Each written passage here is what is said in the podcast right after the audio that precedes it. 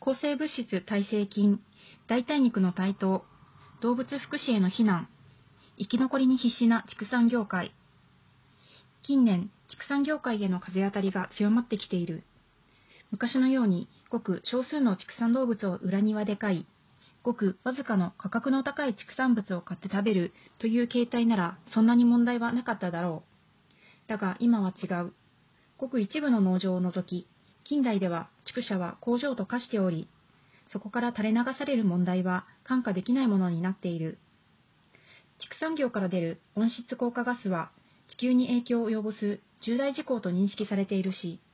畜舎で使用される大量の抗生剤は耐性菌の最大の供給源とみなされている。多くの人々がすでに肉の食べ過ぎで健康に重大な損害を与え、巨額の医療費を負担している。そして言うまでもないが、畜産業の成立条件は動物からの搾取にある。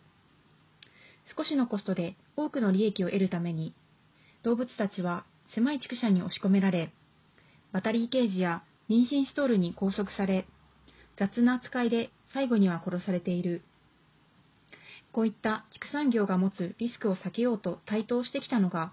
肉などの動物性食品を食べるのを減らそうという動きだ。これらの動きは巨大なマーケットを持つ畜産業界からしたらまだ小さなものだが、その成長は異様に早い。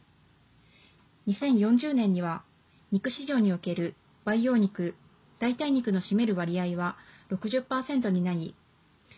現在の畜産由来の肉は実に40%まで低下するだろうと言われている。危機感を感じた畜産業界は、この動きを抑止しようと必死になっている。培養肉とは、肉は肉でも畜産という過程を伴わず、研究室内で肉を培養する生産方法。畜産業界の利益を損なう目は目は潰せ。畜産業界は自分たちの利益が脅かされる出来事に敏感に反応し叩く。2016年、米国人のための食生活ガイドラインが改定されるとき、健康、環境、食料安全保障いずれの観点からも、肉の消費を下げるべきという強力な科学的証拠が諮問委員会により提示されていた。そして諮問委員会の勧告を2万1000のパブリックコメント、700の医療従事者や市長たちが支持した。にもかかわらず、食肉業界は強い圧力をかけて、食肉の推奨摂取量を据え置きにさせることに成功している。2016年8月3日には、英国食品基準局のあるツイートに噛みついた。ミートフリーウィークです。肉の量を減らして良い気分。あなたも挑戦してみる？このツイートを見た食肉業界は即答し、6つもの農業組合農業労働組合と食肉取引協会が英国首相に書簡を送り、政府機関の撤退を要求し、ツイートを引っ込めさせた。ここ数年は代替肉には肉と表示してはいけないと躍起になっている。日本で言うと大豆肉、かっこソイミートは NG にしろということだ。アメリカの牛肉産業グループは動物性ゼロの肉にはミートの表示を禁止しようと動いており、EU の食肉業界も植物性肉に対して、ベーコン、チキンナゲット、ハンバーガーなどの表示を規制させようとロビー活動を行っている。2018年にミズーリ州がアメリカで初めて肉以外に肉と表示してはいけないという本物の肉法を制定。その後、複数の州で同様の法律が作られ、そのうちのいくつかの州では、本物の肉法は違憲だとして裁判が起こっている。アーカッコアーカンソー州で成立した本物の肉法は連邦裁判で覆された。畜産業界は重箱の隅をつつくように実に細かく面倒なことを仕掛けてくるのだ。彼らは2019年10月にはテスコにも噛みついた。肉を非難するようなかっこと食肉業界は感じた。ビーガン食品の CM を放送したからだ。肉だけではない。卵業界も必死だ。2011年に設立したハンプトンクリーク社、かっこ現ジャスト社は、卵不使用のマヨネーズでわずか4年で多くの顧客を集めたスタートアップだが、マヨネーズの代表ブランド、ヘルマンを抱える食品業界大手のユニリーバから、卵が入ってないものにマヨの名前を使ってはならないと訴訟を起こされたことがある。これには、米卵協会も絡んでいた疑いが持たれており、情報公開法に基づき開示された同協議会の2013年のメールには、ジャスト社を危機的状況であり、重大な脅威と書き、小売店にジャスト社のマヨネーズを置かないように工作するやり取りが見られる。結局、ユニリーバの訴訟は、同社にとって不利なものとなった。ジャスト社のマヨネーズに多大な宣伝効果をもたらし、ジャストマヨネーズのファンからは怒りに怒りを引き起こし、ユニリーバに持続可能な食品会社へのいじめをやめるように訴える Change.org の嘆願書が提出された。ユニリーバは最終的に訴訟を取り下げた。ミルクも忘れてはならない。乳業界は豆乳やアーモンドミルクにミルクという表示をやめさせるよう FDA、アメリカ食品医薬品局に訴えている。彼らも生き乗り越えをかけて必死だ。乳市場は乳代替市場に変わりつつあり、アメリカでの1人当たりの牛乳消費量は1940年代後半にピークを迎え、ここ数年では2010年の年間約240ポンドの240ポンドから2015年には約120ポンドに急激に減少したと言われている。米国東海岸最大の乳製品メーカーの一つとして、首都圏700万人に牛乳を供給してきた。エルムハースト・デイリーのように、90年後に乳業部門を停止させると言って言っている企業もあれば、米国最大の酪農生産者ディーンフーズのように破産を申告したケースも、申請したケースもある。2019年11月。EU の飲料牛乳の消費は、この10年間で1人当たり5リットル減少したが、動物由来製品の摂取に反対する消費者が増えていることも要因の一つだ。乳業界の動物への虐待の暴露が、業界の縮小に拍車をかける。畜舎での虐待が外にばれないように、アメリカの AG ギャグ法をご存知だろうか畜舎内で活動家や従業員やジャーナリストが撮影することや、動物保護団体と畜産場畜産場の畜産場の従業員が連携して、畜舎内部を明らかにさせることを禁止させる法律だ。本来ならこれは、アメリカ合衆国憲法修正条項第1条、連邦議会は、国境を定め定め、または自由な宗教活動を禁止する法律、言論または出版の自由を制限する法律、並びに国民が平穏に集会する権利及び苦痛の救済を求めて政府に請願する権利を制限する法律は、これを制定してはならないに反するものだ。この法律が成立してしまえば、動物への虐待が隠されるだけではなく、劣悪な労働環境にも蓋をし、人権をも損なう。しかし、畜産業界にはそんなことは関係ない。熱心なロビー活動を行い、各州で AG ギャグ法を成立させようとしている。残念ながら AG ギャグは8州で成立している。そのような法律は違憲と判断された州や法案が通らなかった州の方が多い。成立している州も今後連邦裁判により違憲との判断が下される可能性は高いと見る。動物福祉も認めない。近年、アメリカではあちこちの州でバタリーケージや妊娠ストールなストールなどの高速飼育を禁止する法律が成立している。畜産業界はこの動物動物福祉さえも阻止しようとする。2018年、カリフォルニア州では動物保護措置プロップ12鳥のケージや妊娠ストールなどの高速飼育を禁高速飼育を禁止するが可決されたが、畜産業界は食品の価格が引き上げられることにより、生産者と消費者が損害をかぶる。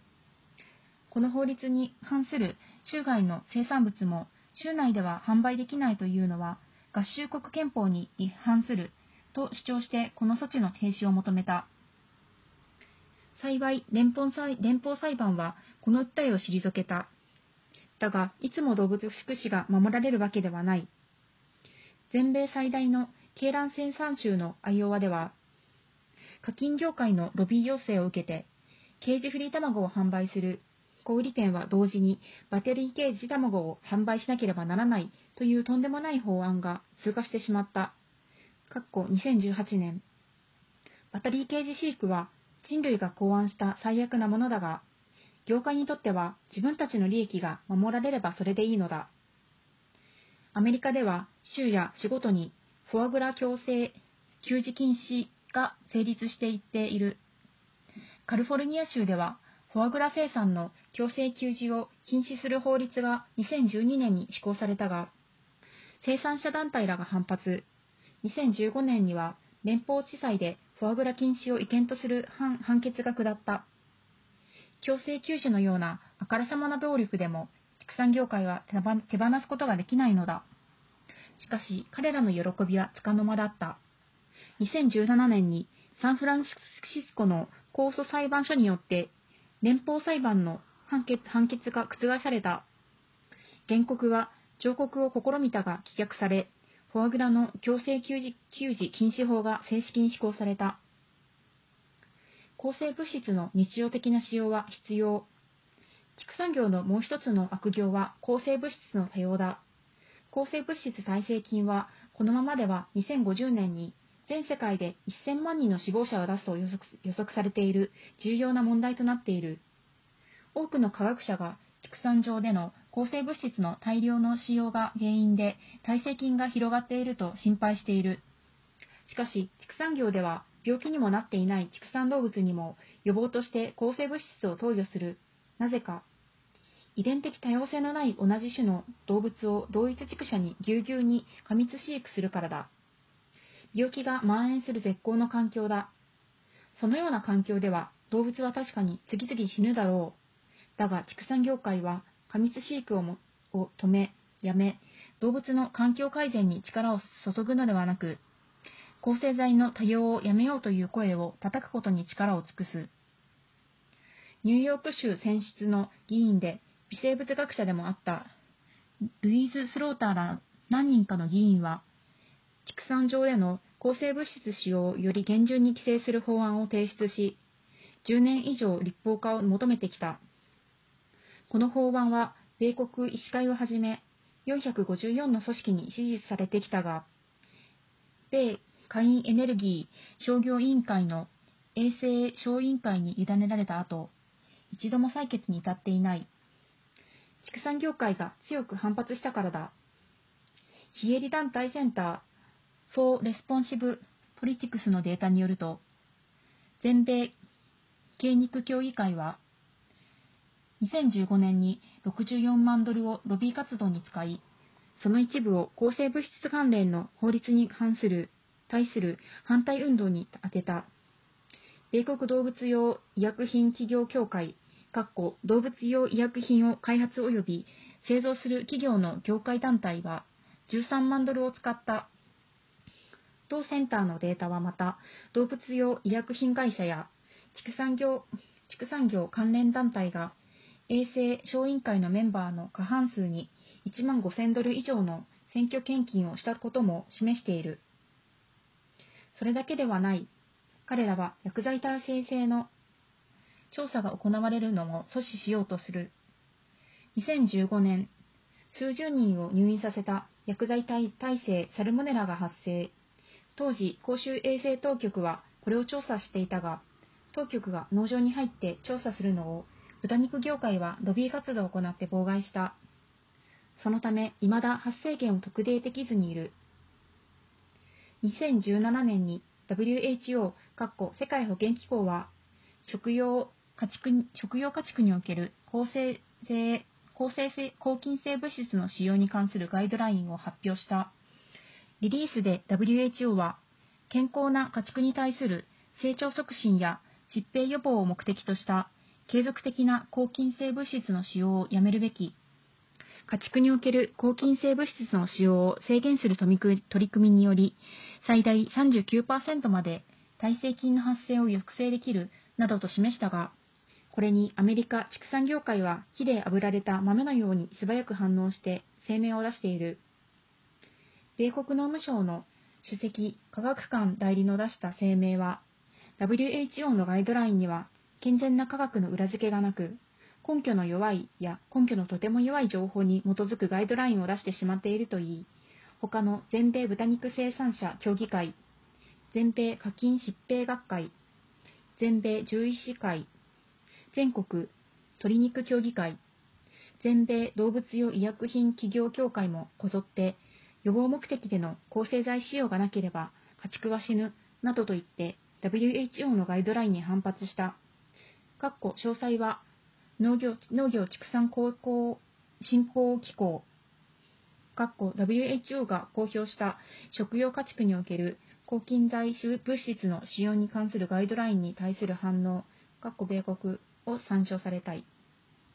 だが彼らがどんなに頑張っても抗生剤の使用を制限しようとする動きは日々高まっている。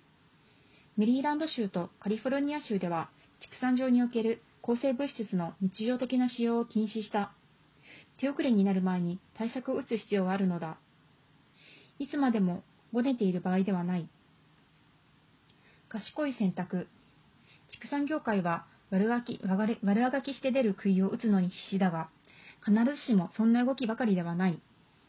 代替肉市場へ自ら参入したり、抗生物質の削減目標を掲げたり、時代に対応した選択をする畜産企業は増えている。1000社以上の企業は妊娠ストーリーやバタリーケージの廃止を決定した。おそらく彼らはあがいても無駄だと気がついたのだろう。卵を使わないマヨネーズのジャスト社に、マヨという言葉を使うなと訴えたユニリーバは訴訟を取り下げただけではなく、最終的に自らが卵を使わないマヨネーズを作り始めた。食肉加工会社アメリカ最大大手のタイソンフーズは、培養肉市場に参入し、自ら代替肉ブランドも立ち上げている。日本でも丸大食品や伊藤ハムが代替肉の販売を開始し、食肉加工食肉加工最大最大手の日本ハムは、畜産を伴わない培養肉の開発に参入した。多くのリスクを抱える畜産業だが、今後生き残ることができるかどうかは、自らの悪行に蓋をし続けるか、流れに乗って賢い選択をするかで決まる。日本ではまだ畜産のリスクがあまり注目されていない。だが、だからといって、日本の畜産がアメリカよりも幼児を歌えだというわけではない。アメリカのいくつかの州で禁止されている虐待飼育が日本では一般的だという実態があるし、畜産物1キロあたりの抗生物質の投与量は日本はアメリカの2.1倍だ。これからは日本の畜産業界も批判の対象となってくるだろう。そうした時に賢い選択をしてほしいものだと思う。